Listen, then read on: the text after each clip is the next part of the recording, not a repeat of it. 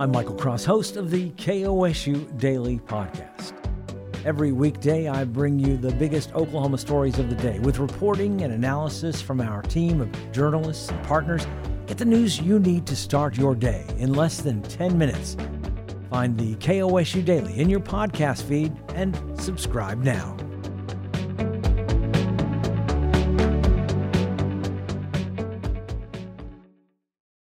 This Week in Oklahoma Politics is sponsored by the Oklahoma State Medical Association, cornerstone of Oklahoma medicine with physician members who are committed to better health for all Oklahomans.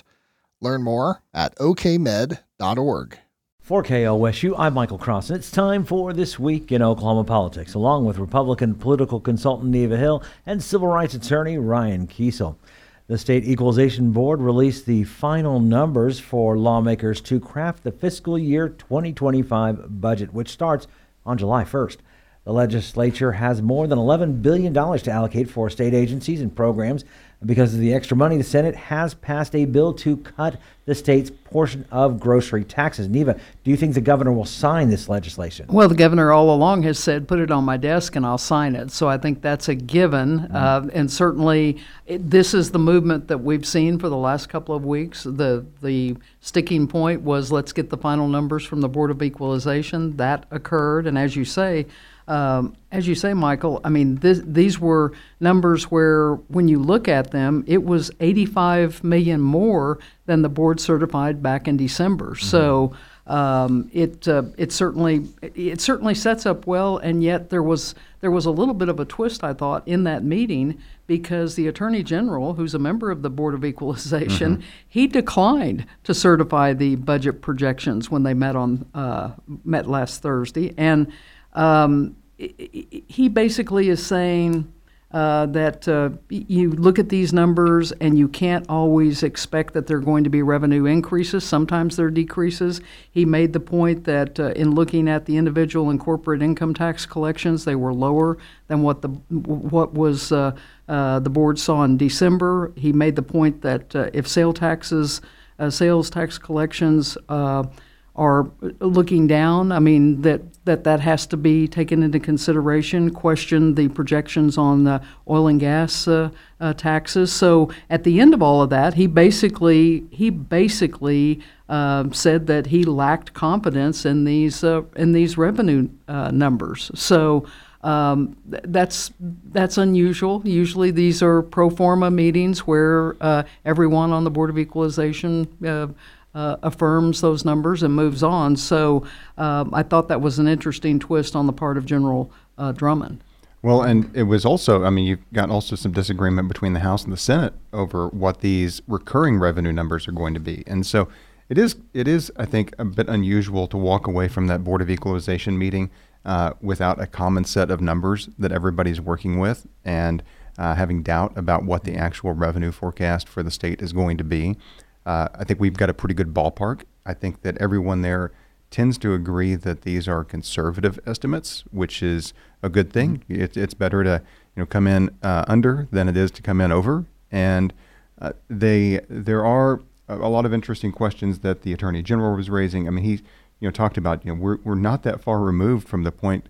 Uh, and and I think you know Senate Appropriations Chair uh, Roger Thompson made made this point as well. Is we weren't that far we aren't that far removed from the point where we had four dollars in our savings account. Mm-hmm. Uh, I mean, and had to do dramatic things to raise revenue. Uh, to raise taxes in the state of Oklahoma is an extraordinarily difficult political act, and to put yourself in a position where you have you know given away everything, and then you find yourself in a position without revenue, then lawmakers are, are stuck with the situation of do we make really drastic cuts to agencies, or are we able to muster the political courage and numbers to raise taxes?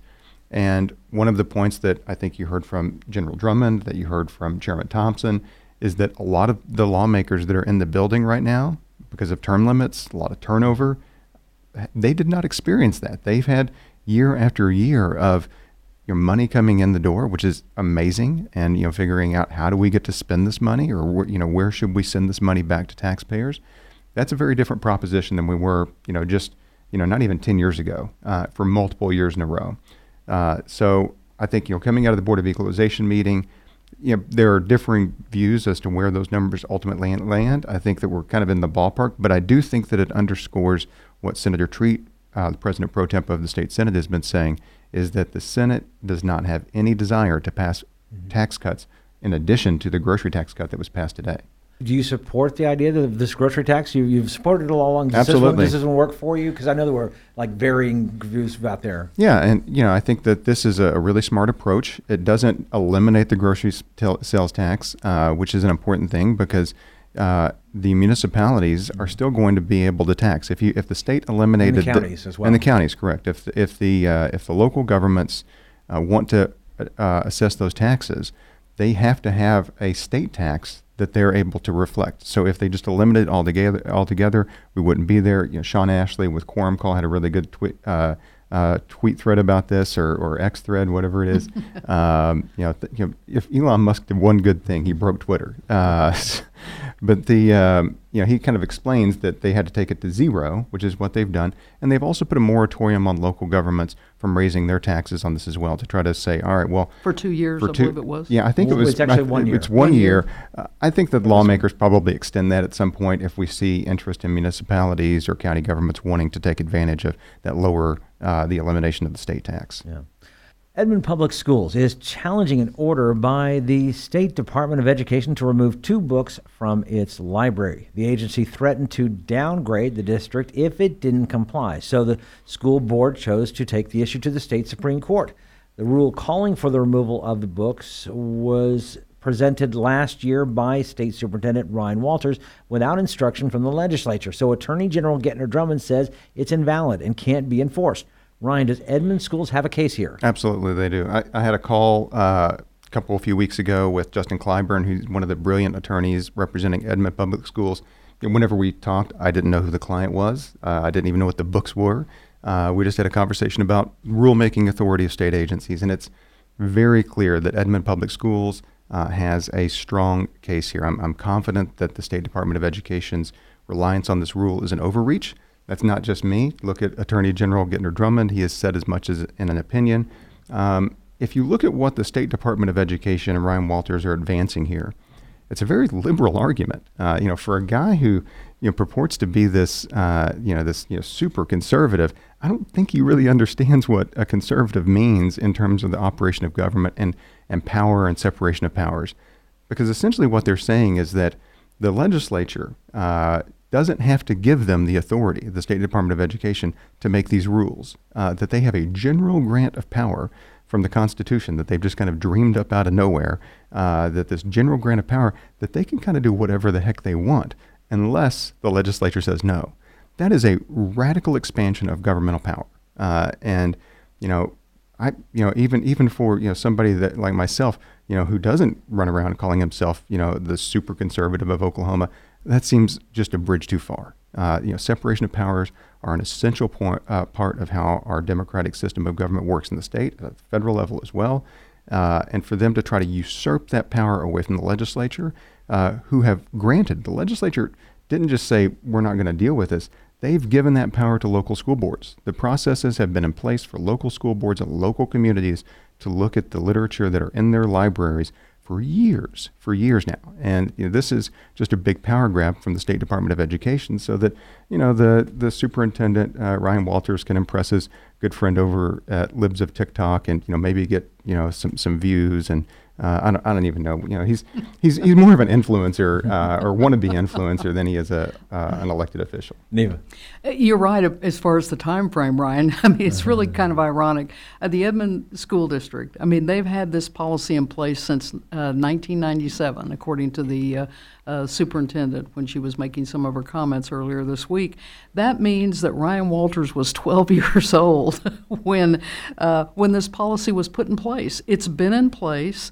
Uh, it, it, it allows for parents to request that a book be reviewed uh, and possibly removed.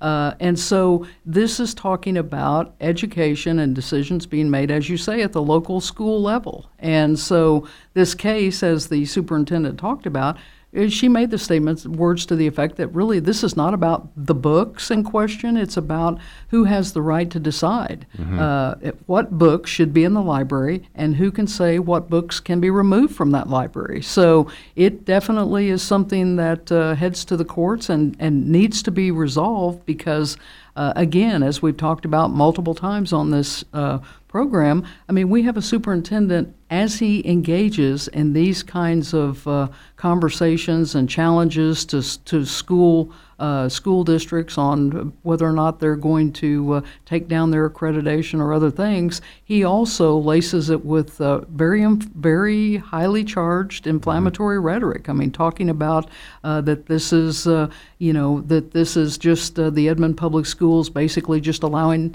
uh, kids to have porn in schools and doubling down and and really uh, making this a conversation that is not uh, something clearly when you look at what's happening in the Edmond schools, this is, I think there were five, uh, there were five um, uh, questions that were raised, uh, whether by parents or others, about uh, these particular these particular books. So the idea that there's some groundswell uh, in the Edmond School District uh, and that there's this growing concern over the books in the library, nothing so far that I've read or seen seems to substantiate that. So I think it'll be interesting to see what happens when it makes its when the Supreme Court decides decides on the matter. You know, and I think you know Ryan Walters has this idea not just that they're making pornography available. I, I think that he's you know thinking of like Clockwork Orange, and they're like putting the kids in, in, in seats and like holding their eyeball their eyelids open and like forcing them to watch pornography, which is just nuts. I mean, uh, to begin with, but that's the kind of the image that he's putting Because out there. Because parents always have a choice. I mean, Right. parents Right. have a choice in which books their children are going to read, whether it's in high school or elementary school throughout the district. So, again, it becomes a very blurred conversation that becomes politically charged, and, and that's unfortunate uh, when uh, I think it becomes confusing. Perhaps to many parents and patrons in the district, trying to sort it out and figure out who's on first and what's really going on. A question I'm getting is when do we think the Supreme Court will hear something like this? Because I mean, it's, it's if, it, now the Department of Edu- Board of Education met. They did not do an action, so they didn't downgrade it this past week. But they certainly could have because it's already been a threat to them. So this has got to happen pretty fast. Well, I you know, and I think that the the court, if they want, you know, if this does happen, if you see uh, an actual uh, effort to reduce their accreditation, you know, the court would have it in their power to say no. We're going to put a pause button on that until we resolve these underlying legal issues. But we know that this is an imminent threat uh, that Edmond Public Schools is facing. Uh, from the State Department of Education, and they shouldn't have to wait until their accreditation is voted as downgraded. Uh, I think would- one of the attorneys said that they thought it might be 30 days, so, so, it, it yeah, would so be I think fairly quickly. I think the court can move very quick on this.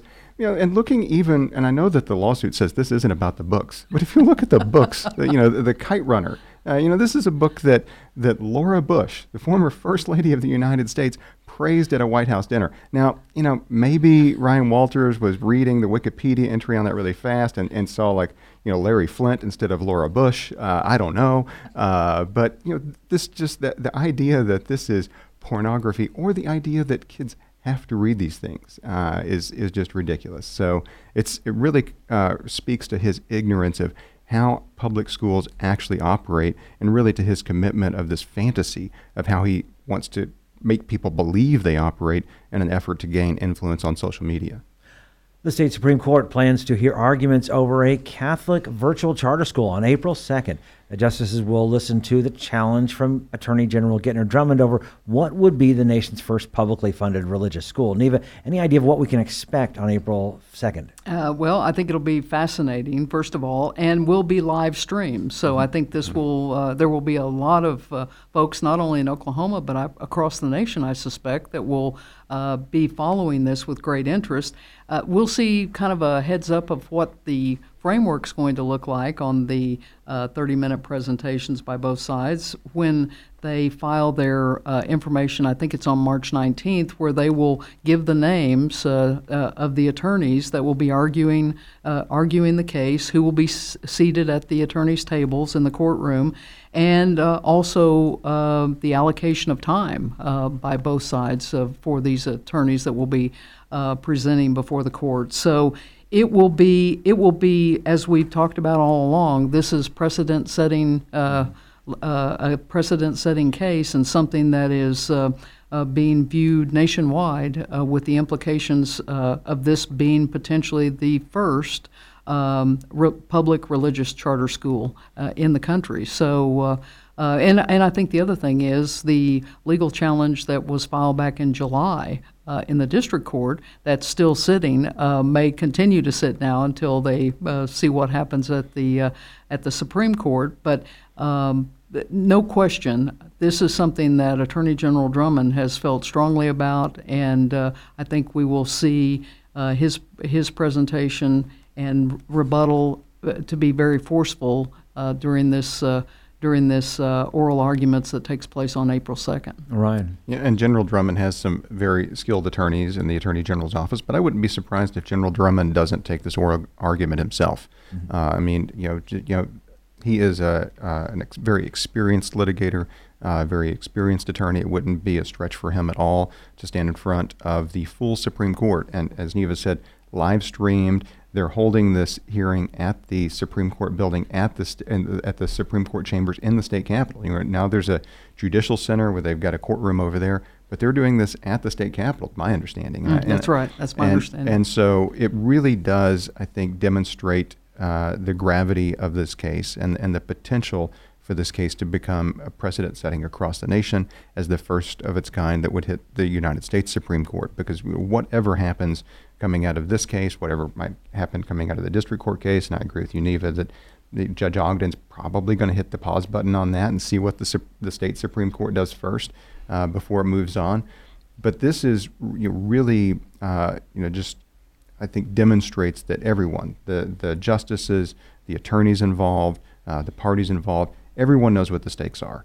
Um, and to have an, a, a full en banc hearing uh, of the Oklahoma State Supreme Court isn't routine. Uh, most cases that go to the state Supreme Court are either disposed of after a hearing in front of a referee who then makes recommendations uh, to the justices, and then the justices consider those recommendations and all of the briefings that have been filed. A lot of decisions are made based on briefings alone.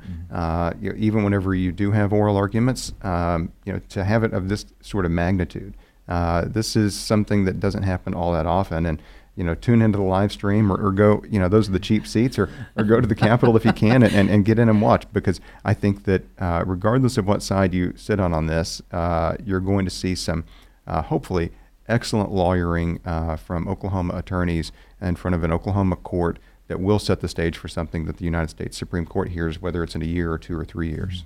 10 o'clock on April 2nd. Yeah, good. Also, I was want to have a question though. The, um, the now, of course, certainly they can argue about the separation about church and state and, and things like that. But also, there is the legitimacy of the vote itself. What do you think the Drummond's going to try and focus on? Is it going to be all of, all in, or all in everything, or just on certain parts? Well, you know, if, as an attorney, one of the things that you're always going to have in, in your, your strategy, or, or you usually you're going to have in your strategy, is to give an opportunity to the court to make a decision that is the least uh, impactful, right? I mean, courts courts typically don't like to uh, come to an opinion that's going to change the legal landscape. Um, you know, of course, we, we've seen that in the last few years, especially out of the U.S. Supreme Court. But as a matter of uh, judicial prudence, if a judge has or a justice uh, has uh, an opportunity to resolve a case without blowing everything up, that's what they're going to do. And so, if there's an opportunity for the court to say, you know what, it doesn't matter whether or not these rules are constitutional or not. It doesn't matter whether or not this charter school is constitutional or not under the state constitution or the United States Constitution. This this vote was improper to begin with, so go back to square one. Um, yeah, I think that that's got to be a part of the, the case that the uh, that General Drummond and his team make to the court. Oklahoma County Commissioners have voted to put a new jail at a location in southeast OKC. The decision came despite hearing from opposition to the site at its as it's less than a mile from Crooked Oak School District. There was also opposition from northeast OKC, where activists marched to the commissioners' meeting. Ryan, is the location on East Grand Boulevard a done deal? It doesn't seem, uh, I wouldn't say that the, the ink is dry on this thing at all. It is, in terms of the sites that have been considered, it has uh, become the furthest along uh, to becoming the actual jail site. Uh, the, the airport I think was really a pipe dream. There were so many hurdles that that uh, needed to be overcome before that was ever an eligible option. Uh, other other locations that the uh, the county has looked at haven't made it this far along. So you've got two commissioners that have voted in favor of it, but you also had a resolution to um, ask the engineers that were involved in site selection to consider some other sites as well, uh, including one down by the Oklahoma City uh, Farmers Market area that I think Commissioner Blumert is is really encouraging the the uh, site consultants to look at as well.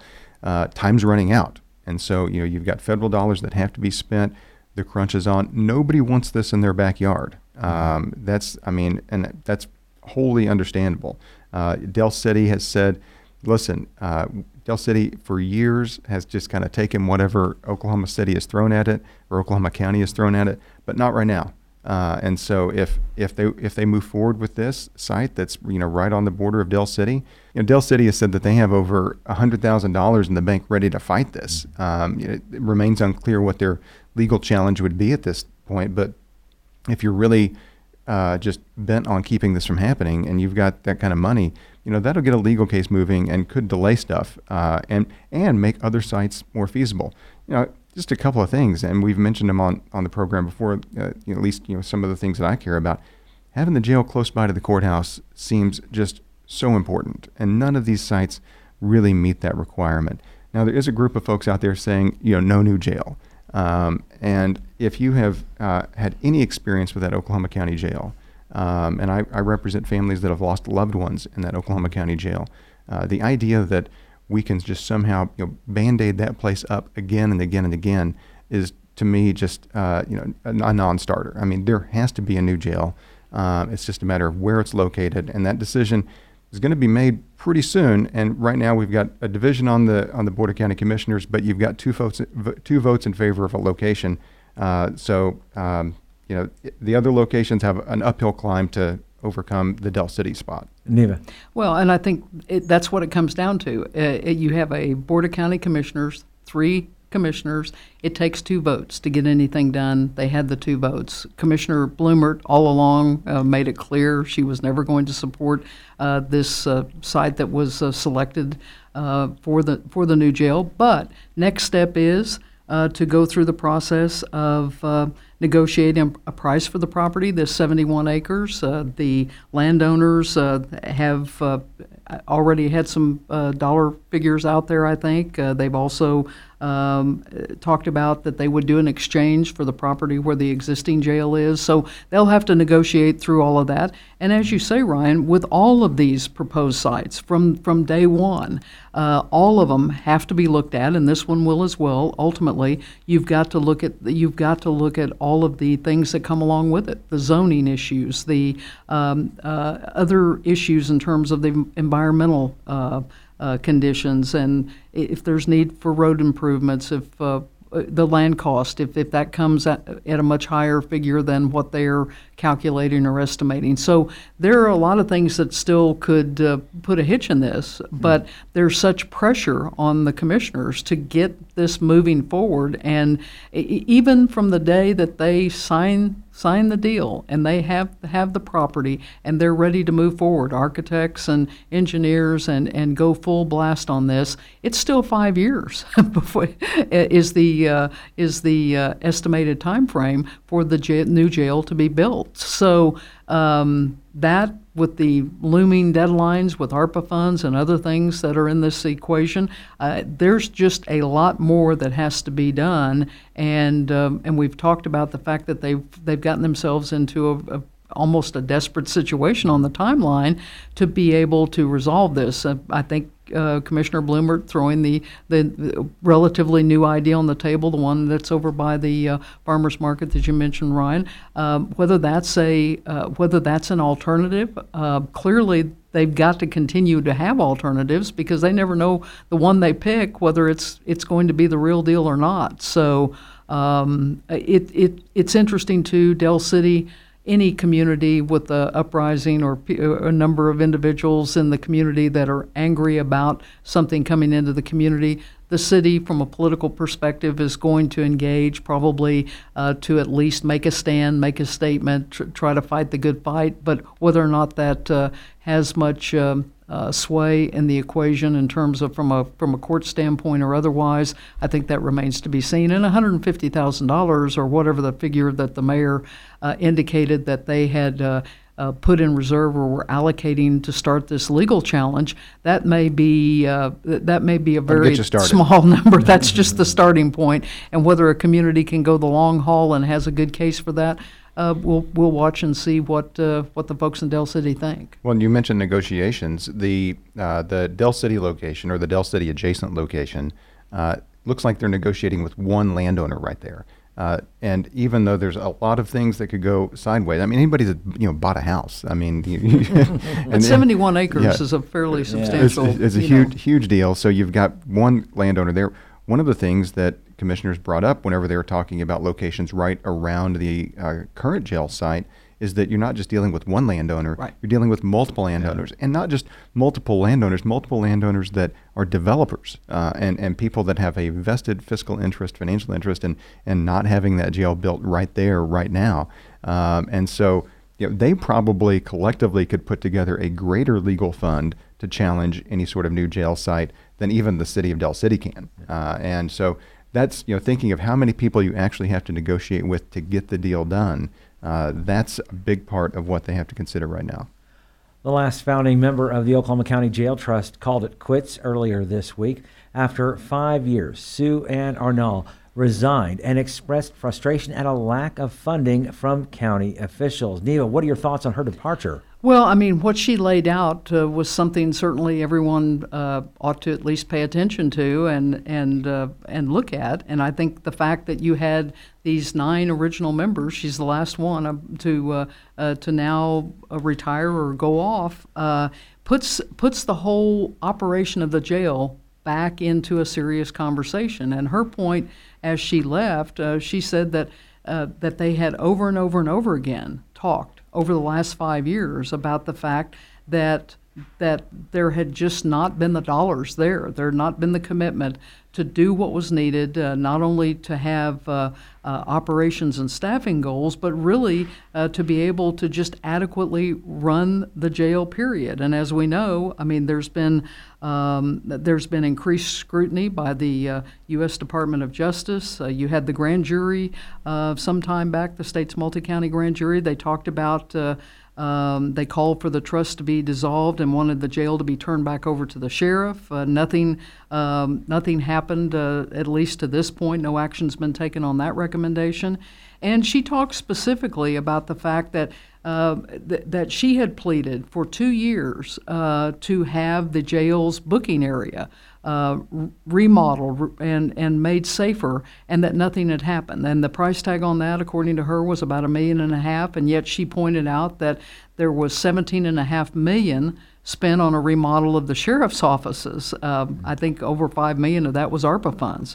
So um, she made a pretty strong case for where she was coming from, what her vantage point on all of this is. It's been consistent through the years as she has served on this, and she's someone. Let's remember, it's not uh, many people. Um, uh, think of her as a as a very uh, engaged philanthropist in the community, but she's someone who began as an attorney as a public defender. So she certainly understands kind of all sides of this uh, e- equation. And I think uh, I, th- I think the issue of what they're going to do uh, in the in the coming years, while a jail is still being new jail is still being built, and we have the atrocious numbers of how many people have died in the existing jail, I think it's going to be an interesting uh, conversation uh, with all of the parties as to where they go forward. Because right now it just seems to be stalled, and this is kind of a, the last uh, major shoe to drop in terms of uh, uh, perhaps seeing some change uh, come about as a result of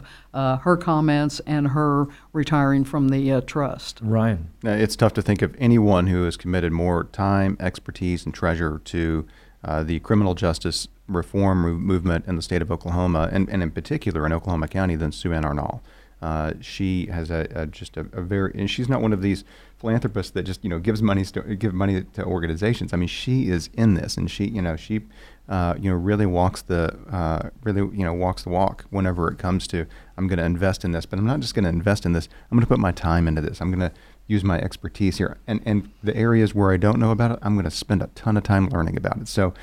Uh, it is an enormous loss uh, to the jail trust to lose like some someone like Sue Ann Arnall and and everything that she's been able to contribute. I, I don't doubt uh, for a second that this means that she is uh, you know not going to be a continued player in the direction of uh, the reforms to the county jail and the criminal justice system at the state and local level. I mean, she is going to remain involved in that as well. But this really, uh, you know, should be an enormous red flag to everyone that is uh, paying attention to the Oklahoma County Jail right now. You know, this comes on the heels of multiple uh, uh, reports from the Department of Justice, the United States Department of Justice, uh, the State Department of Health, the multi county grand jury. I encourage everyone, if you have not read that multi county grand jury report and you live in Oklahoma County and you want to know what's happening with your tax dollars in that Oklahoma County jail, it, read it. It, it. it is not a difficult read. It is not you know meant to uh, be read by attorneys only. This is something that the public should read because when you read that, I mean, this this investigation wasn't an investigation that happened years ago. Uh, this is an investigation that is very contemporaneous with what is actually happening in that jail. And what Sue Ann Arnall's resignation uh, says to me and says to other folks that are paying attention to that county jail is that nothing has changed since that multi-county grand jury report. People that are detained in that in that jail are put in an extraordinarily dangerous environment. People that work in that county jail mm-hmm. are put in an extraordinarily dangerous environment, and there has not been an effort to respond to uh, you know, what the multi-county grand jury report, and in particular, has said needs to happen in order to make this a safer place. You know, we, we talk about a, a new jail. We just mentioned it in a, in a prior segment. Absolutely, we've got to have a prior uh, a new a new jail. Uh, that's just out of the question. But you know, Sue Ann Arnall says, you know, we're even even if we selected a site today, we're still going to be operating and detaining people in this existing facility for probably five years or, or better. And, you know, and just to just say, okay, well, we're just going to uh, you know, you know, hold our nose until five years is up.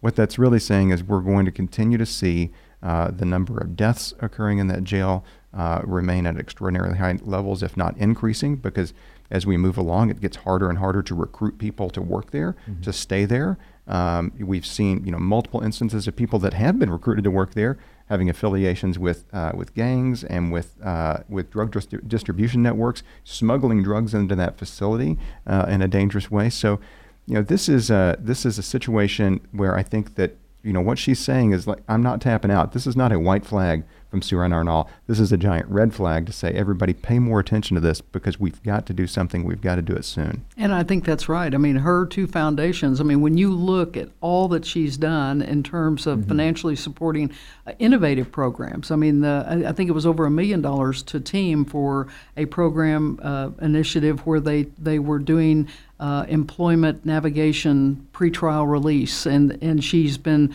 very uh, very supportive of the Oklahoma County Diversion Hub and millions of dollars into uh, supporting diversion referral programs and other things. So, um, and frankly, one of her uh, latest uh, uh, philanthropic contributions was five million dollars to a foundation that is going to work in concert with the state uh, mental health and substance abuse on building this new mental health center here in Oklahoma City, the one that will be moved from Norman. So I think you're right, uh, Ryan. I mean, she's going to remain engaged because it's been a passion. It's not. It wasn't a passion that came with coming onto a trust. Or it wasn't a passion that uh, will leave now that she is off the trust. I think it is something where these significant uh, community leaders uh, are engaging in the bigger conversation, and I think it does uh, beg the question of where they move forward in terms of uh, Oklahoma County and what they're going to do while they are still having to deal with all of these problems with the existing jail.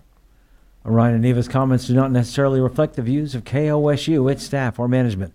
Uh, programs like this are made possible through support from KOSU members who are listeners like you. Consider a gift to KOSU in support of This Week in Oklahoma Politics at donate.kosu.org. Hmm, 3347.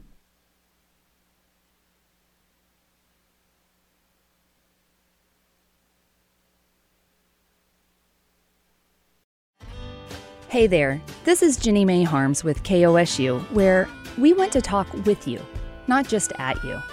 One way we connect with listeners just like you is through social media, like Instagram.